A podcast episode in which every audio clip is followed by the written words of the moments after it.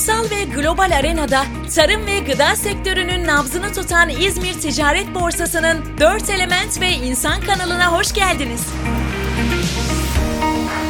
İnsanoğlunu aldığı nefesle canlı kılan hava, yaşamın kaynağı su, doyuran toprak, lezzetlendiren ateş ve evrenin en önemli oyuncusu insan. Moderatörlerimiz soruyor, konuklarımız sizler için anlatıyor.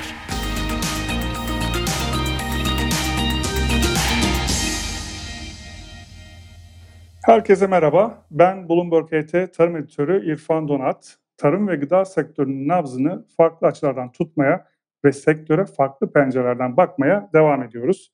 Bugün tarımda ARGE ve inovasyonu konuşacağız. Tarım ve gıda sektörünün sürdürülebilir geleceği hakkında fikir alışverişinde bulunacağız.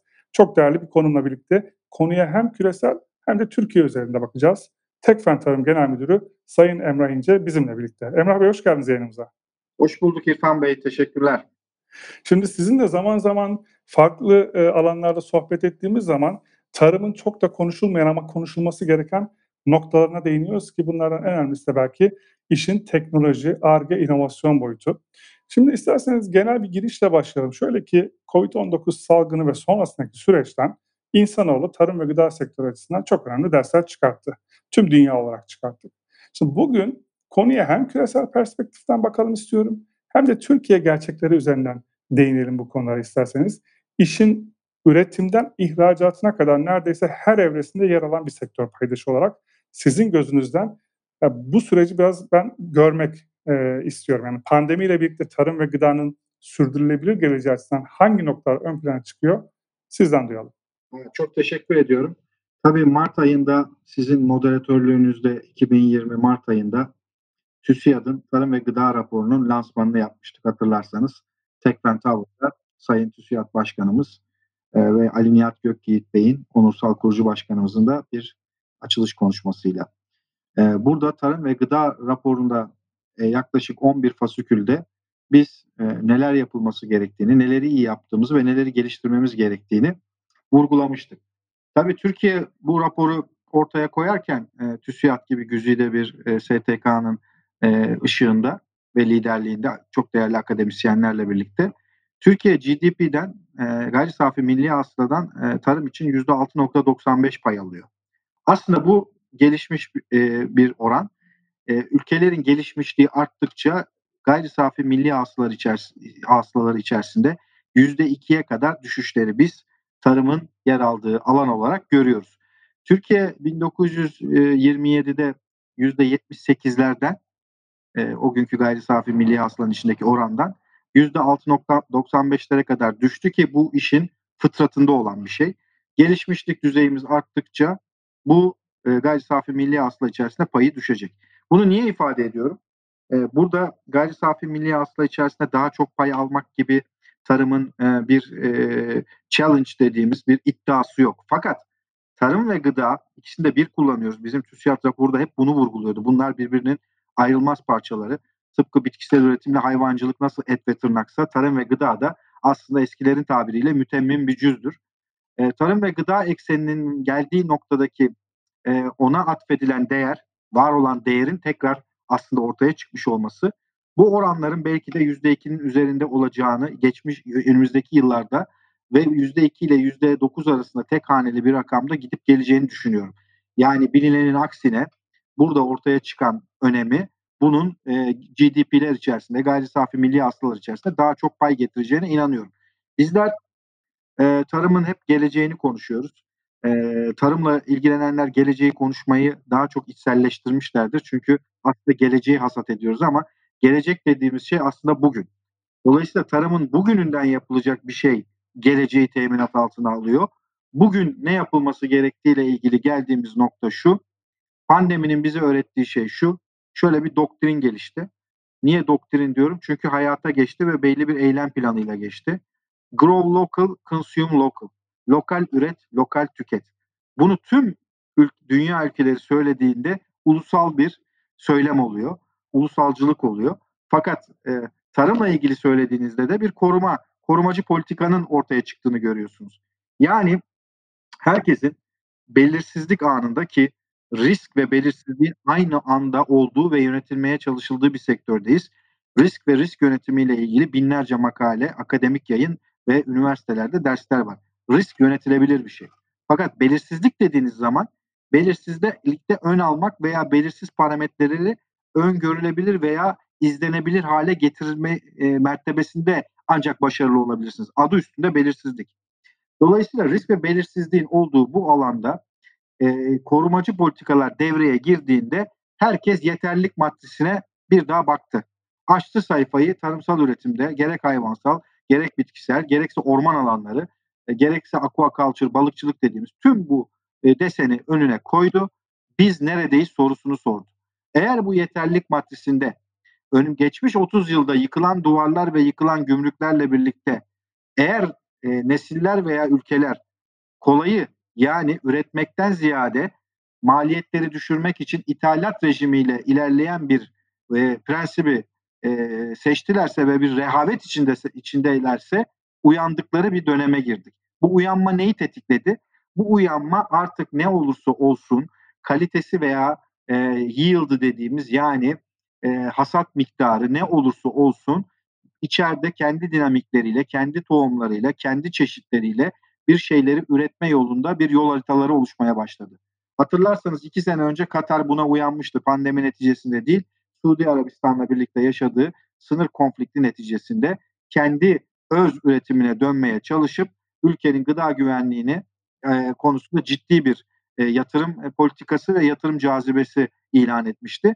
Ardından pandemi gelince bu sefer tüm ülkeleri eşit oranda her ne kadar komşularında sınırların olmaz ise de ve de çok da yakın ilişkiler tesis etmiş olup barışçıl bir ülkede olsan bu gündem gıda güvenliği ve gıda arzı olduğu için tüm ülkelerin bu süreçleri tekrardan gözden geçirmesine tarım alanında sebebiyet verdi. Diğer bir alandan da konvansiyonel üretim tekniklerini benimsemiş ki biz akıllı tarım uygulamaları, tarım 4.0 diye bir şablon içine koymaktan hep imtina ediyorum. Benim e, biliyorsunuz esprili bir de yaklaşımım var dikkat çekmek için tarım 4 çiftçi 0 diye.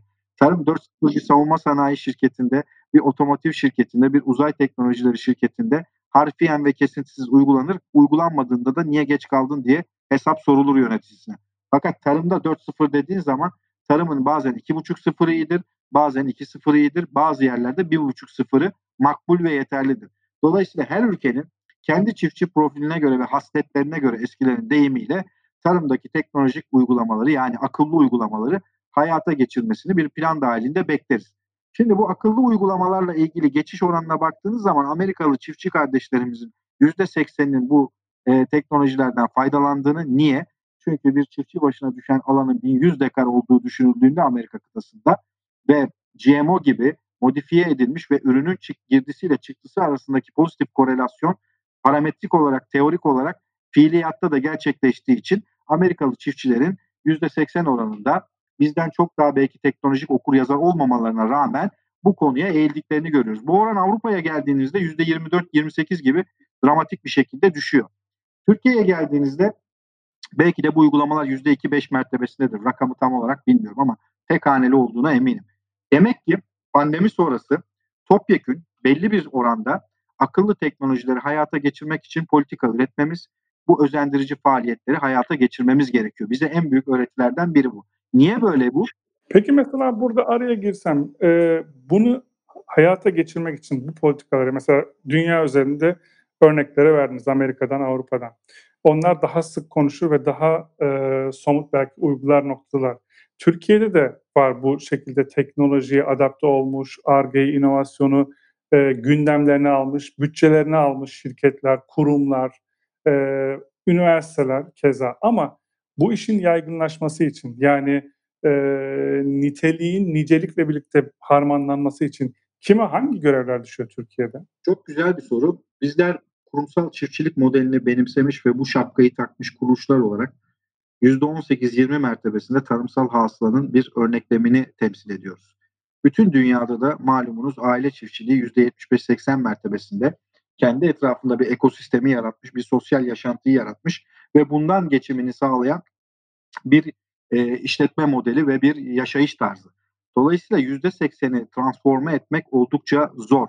O yüzden ben Tarım 4.0 derken çok e, e, laflarımı itinayla seçiyorum. Bizim gibi kuruluşlar için numarasından bağımsız olarak 4-0, 5-0 konuşabilirsiniz. Fakat ben topyekün aile işletmeleri ve aile çiftçiliğine baktığımda bu terminolojiyi çok daha dikkatli ve nokta atışla e, vurgulamamız gerektiğine inanıyorum. Burada ne görevler düşüyor?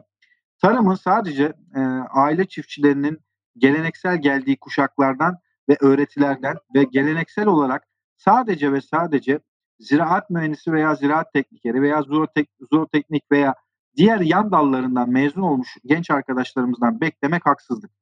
Tarım çıktısı itibariyle gıda her hepimizin ortak tükettiği bir şey ise bu meseleye de ortak tüketilen bir meseleye de ortak bir bakış açısı ve akılla yaklaşmak lazım. Ortak bakış açısı nasıl oluşur? Tarıma çok farklı disiplinlerden geleceğin mesleği olacak, daha adı yazılmamış olan, belki de daha üniversitelerde daha lisans seviyesinde departmanı veya kürsüsü olmayan disiplinlerden insan kıymetlerini cezbedip buraya dert etmemiz gerekiyor. Buraya ithal etmemiz gerekiyor. Niye ithal etmemiz gerekiyor? Çünkü tarımsal üretim önümüzdeki 10 yıl içerisinde, 20 yıl içerisinde hiçbir zaman eskisi gibi olmayacak. Agronomik felsefesi aynı olacak.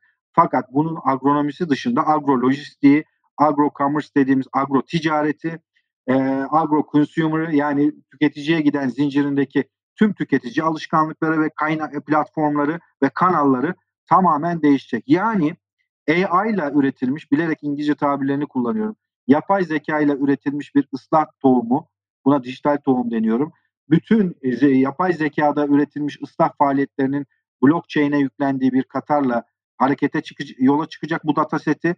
Ondan sonra bizim ek fondlar tarafından yani tarımsal fonlar tarafından desteklenmiş bir finansal mekanizmasıyla bir ek commerce platformuna yani bir tarımsal ticari platformuna taşınacak.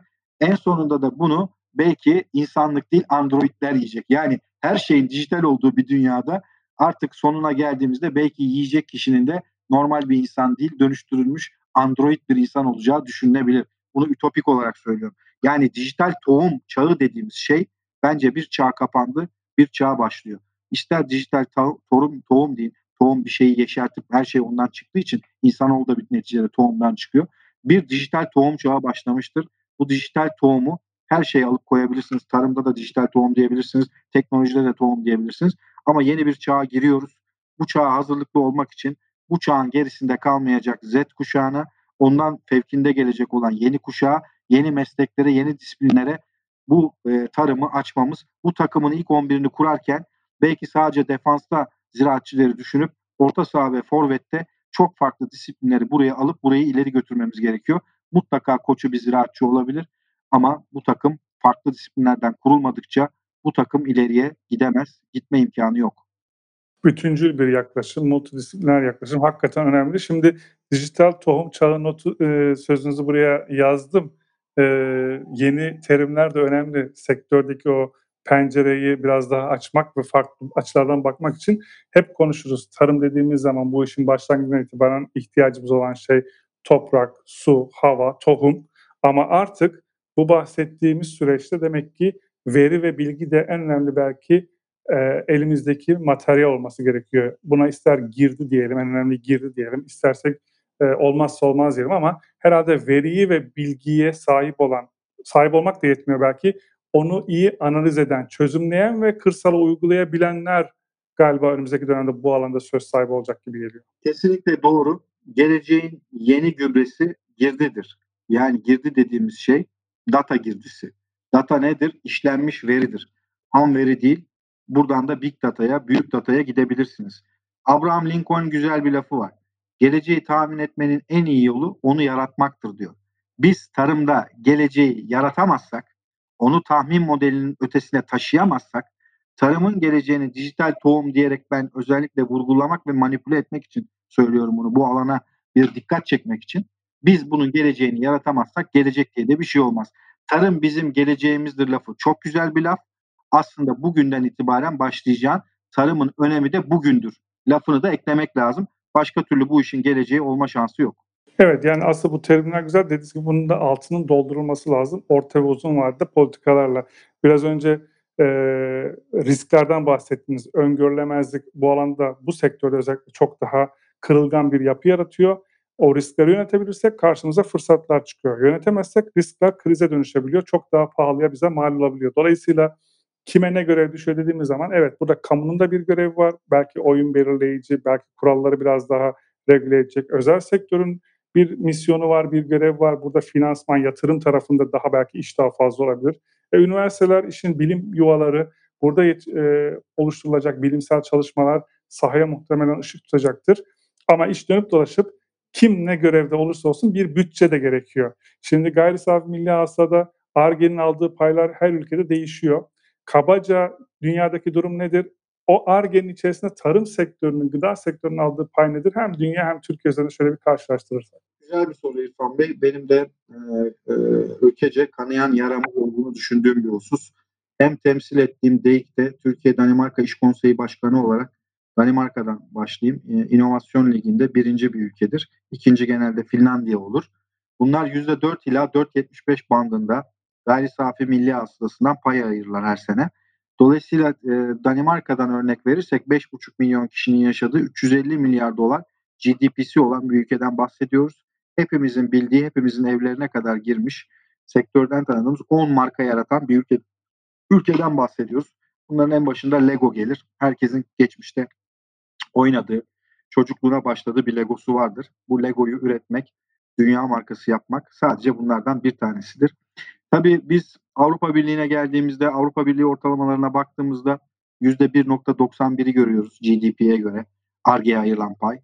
Ee, G20'ye geldiğimizde %2'yi görüyoruz. OECD ülkelerine geldiğimizde 2.36'yı görüyoruz.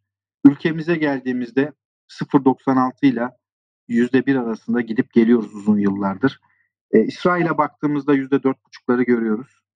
Ee, ve ciddi manada ARGE'ye ayrılan kaynakların e, çok ciddi mertebede her yıl düzenli ve sürdürülebilir şekilde aloke edildiğini, tahsis edildiğini görüyoruz. Türkiye'nin 2023 hedefi GDP'den %3 ayırmak. Çok güzel bir hedef.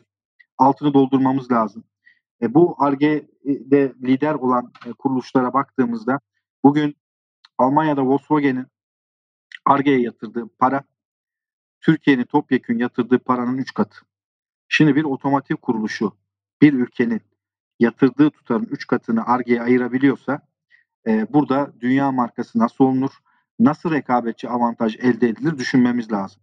Şimdi tarımsal ARGE'ye geldiğimizde durum daha vahim. Bizim bu %0.96 bir bandı arasındaki ARGE'nin sadece %3'ü 4'ü yani %1'in %3'ü e, tarımsal ARGE'ye ayrılıyor ki bu da bugünkü mertebeyle 250-300 milyon dolar seviyesinde diyebilirim. Bunun içerisine kırılımına baktığınızda da %75 mertebesinde %50, 40, 50 TAGEM gibi kuruluşlar, %25 üniversite sadece kalan %25 özel sektör kuruluşlarınca maalesef yapılıyor. Yani bu kadar büyüklük içerisindeki küçüklüğe bakınca tarım ve gıda alanında rekabetçi avantajı yakalayamayacağımızı söylemek için müneccim olmaya gerek yok.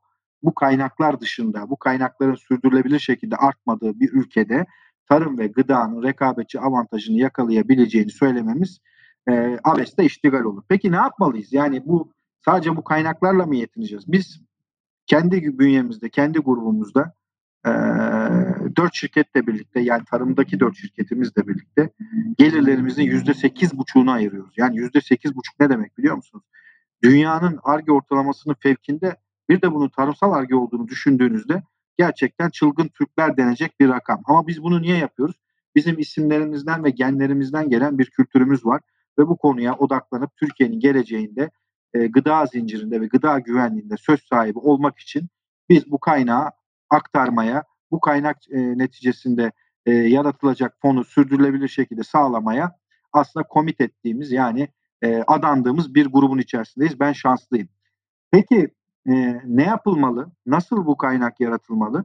Şöyle ifade edeyim. Bizim ARGE'ye dayalı e, e, vücuda getirilmiş kanunumuz gerçekten e, seneler içerisinde 50 tam zamanından 15 zamanlıya düşürülerek özendirici bir faaliyet haline geldi. Ben en son bıraktığımda 1500-1700 dolayında ARGE merkezi çok çeşitli sektörlerden tescil almış vardı. Tarımdaki ARGE kuruluş, kuruluşlarımız ise biz dahil zaten Tarımsal Araştırma Kuruluşu belgesini Tarım ve Orman Bakanlığı'ndan almış idik. Ancak bu kanunun öngördüğü mevzuatsal e, gerçekleri yerine getirmek ve faydalarından e, yararlanabilmek için tekrardan bu kanun çerçevesinde başvurumuzu yaptık. İlk turda da 3 ay içerisinde de kabul aldık ve ERGE merkezi olduk. Ama takdir edersiniz ki Türkiye'nin ARGE'ye kaynak ayıran e, şirketlerine bakıldığında ki biz e, TÜBİTAK MAM'da yaptığımız toplantılarda bunu da dost sohbetinde konuştuk. Ankara'nın doğusundakiler savunma sanayinde, Ankara'nın batısındakiler de bildiğimiz iki tane büyük beyaz eşya şirketinin argesinde çalışıyorlar.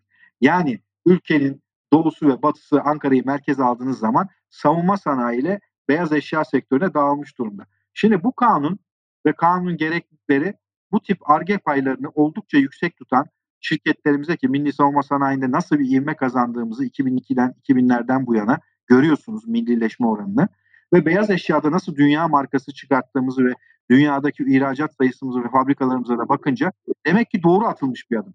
Fakat tarımsal arge ve gıda ile ilgili arge oldukça zor senelere dayanan meşakkatli bir ıslahı göz önüne aldığınızda konvansiyonel ve GMO'ya ülke olarak girmediğiniz e, e, durumda 6 ila 8 yıl gibi zahmetli bir süreçlerin ve kaynağı ve insan beşeri sermaye isteyen e, hususlarda demek ki ARGE kanunu tarım ve gıda alanında ARGE yapan şirketlere uygun hale getirip pozitif ayrımcılık yapmalıyız. Eğer biz bunu yapamıyorsak biz %1 içerisindeki GDP'nin ARGE'nin içinden %3'ten fazla almaya devam edemeyiz. Biz bu %1'in içerisinde %50'lik payı tarım ve gıda alanında ve geleceğimizi teminat altına almak için kaynak ayırmaya özendirici hale getirmek istiyorsak derhal bu kanunu tarım ve gıda alanında iştigal eden firmaların temsil edildiği STK'lar ve sanayiciler ve sektör paydaşlarının bulunduğu bir çerçevede toplantıda çeşitli düzenlemeleri yapıp bir an önce pandeminin de verdiği aslında bu olumlu rüzgarla arkamızda hayata geçirmeliyiz. Biz tarım alanında ARGE kaynaklarını %50 kullanan GDP'ye göre ARGE'nin payını arttıran bir ülke olarak da tarihe adımızı yazdırmalıyız. Bunu yapamıyorsak bakınız Hollanda hep Hollanda örneğini veriyorlar. Ben bu numerik parametrik değerleri vermeyeceğim. Hollanda'yı Hollanda yapan iki kuruluş var orada. Hepsi hepimiz ismini biliyoruz. İsimlerini söylerken de ben aslında onlar adına da gurur duyuyorum. Wageningen Üniversitesi aynı zamanda bir araştırma merkezi. Yine geçen hafta e, sıralama yayınlandı. Gene 12 yıl e, üst üste dünyanın en iyi gıda, natural sciences aslında doğal bilimler fakültesi seçildi. E bu kaynaklı oluyor. E, bütün Avrupa devlerini, gıda devlerinin ARGE merkezleri Wageningen Üniversitesi yerleşkesinde ise bu nasıl bir cazibe hali merkezine getirildiği oturup düşünülmeli. Orada dünyanın dört bir yanından gelen öğrenciler var. Ben ne zaman gitsem Hollandalılar dışında daha çok diğer ülkelerden gelen arkadaşlarımızla karşılaştım. Çok değerli Türk akademisyenler var ki departman e, menajeri orada, e, bölüm e, baş, bölüm başkanılar ve çok değerli çalışmaları orada hayata geçirebiliyorlar. Demek ki bu ekosistemi yaratmak için tarım ve gıda alanındaki argelerle ilgili bir mevzuatı hayata hızlıca geçirmemiz gerekiyor. Şimdi konuştuğumuz e, konu başlıkları, anahtar kelimeler çok önemli. Hem küresel anlamda örnekler veriyoruz, hem Türkiye üzerinde neler yapması, yapılması gerektiğini konuşuyoruz ama isterseniz hani çünkü işin rekabetçilik tarafına değiniyoruz. İşte Türkiye'de geleneksel olarak kronik sorunları hep konuşuruz. Tarımda yüksek girdi maliyetleri, işte verimlilik tarafında bazen sıkıntı, bazen kalite tarafında yaşanan sorunlar falan derken şimdi ARGE ve inovasyonu inovasyonun tarıma sağlayacağı somut katkıları biraz somut örnekler üzerinden detaylandıralım isterseniz. Yani siz de bütçede %8 gibi bir paydan bahsettiniz tek fen tarım olarak. Örneğin tek fen tarım niye %8 bütçe ARGE'ye bütçe ayırıyor? Yani sizin kullandığınız teknolojiler ve bunun çıktıları, kazanımlarınız neler? Ya da daha da genellersek çiftçi bu teknolojileri kullanabilse, uygulasa ne tür kazanımlar olacak? Biraz daha somutlaştırırsak belki konuyu bilmeyenler neden ARGE'nin inovasyonu ya da teknolojinin tarım ve gıda için vazgeçilmez olduğunu daha net anlar. Çok güzel bir soru. FAO'nun 2019 yılı dijital e, tarım uygulamaları raporuna göre 2030 yılında dijital tarım uygulamalarını hayata geçirilebilirse istediğimiz takdirde, istenilen şekilde ve seviyede dünyanın GDP'sinin %14'üne denk gelecek olan yaklaşık rakamda yanlış hatırlamıyorsam 15 trilyon dolar mertebesinde direkt katkısı olacağı söyleniyor. Yani dijital tarım uygulamaları inovasyona yüzünü dönmüş bir işletme veya bir nesli hayata geçirebilirsek 2030'daki somut katkısı dünyaya 15 trilyon dolar. Tekfen Tarım bunu niye yapıyor? Tekfen tabi teknoloji ve fen isminin birleştiği 65 yıl önce bir gelenekten geliyor. Yani e, şirketimizin veya grup şirketlerimizin isminin kurucularımızın çok saygı duyduğumuz başka kuruluşlarda olduğu gibi bu yargılamak için söylemiyorum. Soyadlarının baş harfinden veya başka kelimelerden türetilmeyip de 1956 yılında teknoloji ve fenin birleştiği bir kelime olan tek fenden türetilmesi bir tesadüf olmasa gerek. Bu genlerimizde olduğu için ve tarımla ilgili gerçekten Türkiye'de çok daha fazla mesafe adım atılması gerektiğini düşündüğümüz için grup olarak %8,5 mertebesine kadar çıktığımız bir yılı geçirdik. ARGE'ye ayırdığımız kaynakla. Bununla da kalmadık. TİM'in Türkiye İhracatçılar Meclisi'nin InnoSuite denen bir programı var. Bu programa genelde tarım ve gıda firmalarından ziyade sanayi firmaları, KOBİ'ler katılıyor. Fakat biz şirketimizin beşeri sermayesini, beşeri sermaye derken her yıl tek yıllık bitkilerde tarımsal ürünleri hasat ediyoruz ama ben beşeri sermayeyi gelecekte hasat edebilmek için tarım dilinde söyleyeyim. İnsan sermayemizi, insan kıymetlerimizin bize olan katkılarını, olacak olan katkılarını gelecekte hasat edebilmek için şirketimizi InnoSuite programına soktuk. 12 aylık bir süreç sonunda yaklaşık şimdiye kadar 7 bin şirketin katıldığı bir alanda yüksek başarıyla mezun olduk. Bu e, verilen eğitimler ve yapılan etkileşimler sonrası e, timin e, danışmanlarının bu konudaki uzman danışmanların yaptığı testler ve e, e, sonuçların değerlendirmesi sonucunda bu ortaya çıkıyor bu puan. Yüksek başarıyla tamamlayarak ne elde ettik? Yüzünü inovasyona dönen ve elimizde e, tamamen e, bireysel e, ve opsiyonel yani gönüllülük esasıyla üye olan 43 arkadaşımızı elde ettik. Tüm şirketlerimizin içerisinde 43 arkadaşımız çok çeşitli disiplinlerden ve lisans derecelerinden Tekfen Tarım İnovasyon Kulübü'nün üyeleri. Ee, düşün gerçek olsun, inovasyonla hayat bulsun sloganı da tescil ettirdik. Bu kulübümüz her hafta toplanıyor. Bu günden yarına belki bir şey geliştirmiyorlar ama çok iyi bir şeyi geliştiriyorlar. Tarım şirketinde inovasyon kültürünü oturtuyorlar ve oturttuk. Dört tane de başlığı inovasyonun inovasyon olarak neticelenmesi için biliyorsunuz mal veya hizmetin neticede rekabetçi avantajı elde edeceği somut bir şeye dönüşmesi gerekiyor. İnovasyonu ARGE'den ayıran fark bu. İnovasyon sonuç odaklı. Şu an dört başlık altında şirketin rekabetçi avantajını arttırıp karlılığını arttırmak ve maliyetleri düşürmek için e, odaklandılar, çalışma yapıyorlar. Şimdi bu kültürü geliştirmek ister kaynak ayırın, ister zaman ayırın. Bunun lideri veya vizyoneri olmazsa bir şirkete inovasyon kültürünü ithal edemezsiniz. Bir. Bir şirkete inovasyon kültürünü bir USB ile alıp bilgisayarınıza takıp aktive edemezsiniz. İki. Bu bir nesillerin çok farklı kuşaktan arkadaşların bir ortak kaderde buluşup e, gönüllülük esasıyla inovasyonla ilgili toplanması ve şirket menfaatine bu kültürü oluşturması ve geliştirmesiyle olur. Bu yüzden ben bu ölçekte bir tarım şirketini inovasyon kulübüyle birlikte yürüttüğüm için çok mutluyum. Ve geleceği de kazanımlarını hasat etmek için bekliyoruz. Biz beklemeye alışık bir kültürden geliyoruz. Tarımda çok yıllık bitkilerde 6 yıl bekleriz. Tek yıllıklar belki her yıl hasat edilir ama biz geleceğe tohumu attık. Kazanımlarını da hasat etmeyi bekliyoruz. Son artık 1-2 dakika kalmış. O yüzden böyle birkaç ortaya anahtar kelime atacağım. Onlarla ilgili sizin yorumunuzu merak ediyorum. Hem de eklemek istediğiniz son cümleleri belki toparlarız. Şimdi tarımda son sorumdan aldığım cevap tarımda insan kaynağının ne kadar önemli olduğunu tıpkı diğer alanlarda olduğu gibi ön plana çıkartıyor. Aslında bizim de burada bir kaynağımız var. Yeter ki biz o kaynağı doğru şekilde yönlendirelim, bir yere kanalize edebilelim. Bunun e, sonucunu çıkartıyorum ben. Bir de daha önceki sohbetlerimizde anahtar terimler vardı. Yaratıcı yıkım ve yıkıcı yenilik gibi. Hani işin bir de bu tarafı var. İşte sürdürülebilir kurumsal çiftçilik gibi birçok başlık var ama şöyle bir iki dakikada e, gelecek 10 yıla dair perspektifi çizmeye çalışırsak zor bir e, şey tabii iki dakikada bunu sığdırmak da. Neler söylersiniz? Çok önemli. Ee, ya, tabii yaratıcı yıkım geliyor. Yani siz bundan e, kaçmaya değil, bununla yaşamayı öğrenip kaslarınızı buna göre geliştirmeniz lazım. Bu gelen yenilikler e, genelde fikirlerin değer bulduğu ve özgür fikirlerin e, e, inovasyon alanında yeşermesine uygun seralarda yani sera burada mecazi anlamda ambiyentten bahsediyorum, ekosistemden bahsediyorum. Uygun ülkelerden geliyor. Ülkemizde de son 6 ayda çeşitli jüri üyeliklerine katıldığım için yeşeren fikirleri görüyorum, gurur duyuyorum. Aslında beklediğimin üstünde, fevkinde Z kuşağından tarım ve gıdaya ilgi duyan arkadaşlarımız var.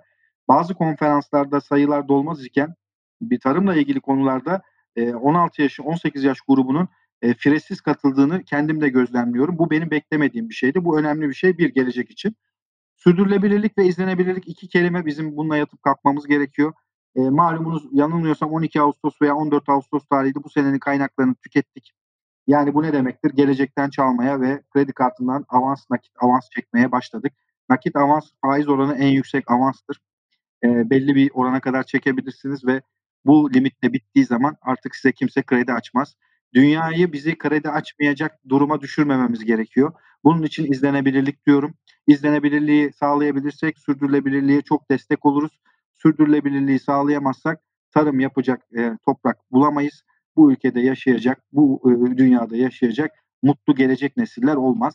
Her ne kadar teknoloji de gelişse, e, tarım ne kadar hapa indirgenmeye de çalışsa belki önümüzdeki 50 yıl içerisinde tarımsal üretimde bitkiden hayvandan alacağınız hiçbir değeri ayrıca bunun bir de yaşam keyfi var yemenin e, bir e, hapla sağlayamayız.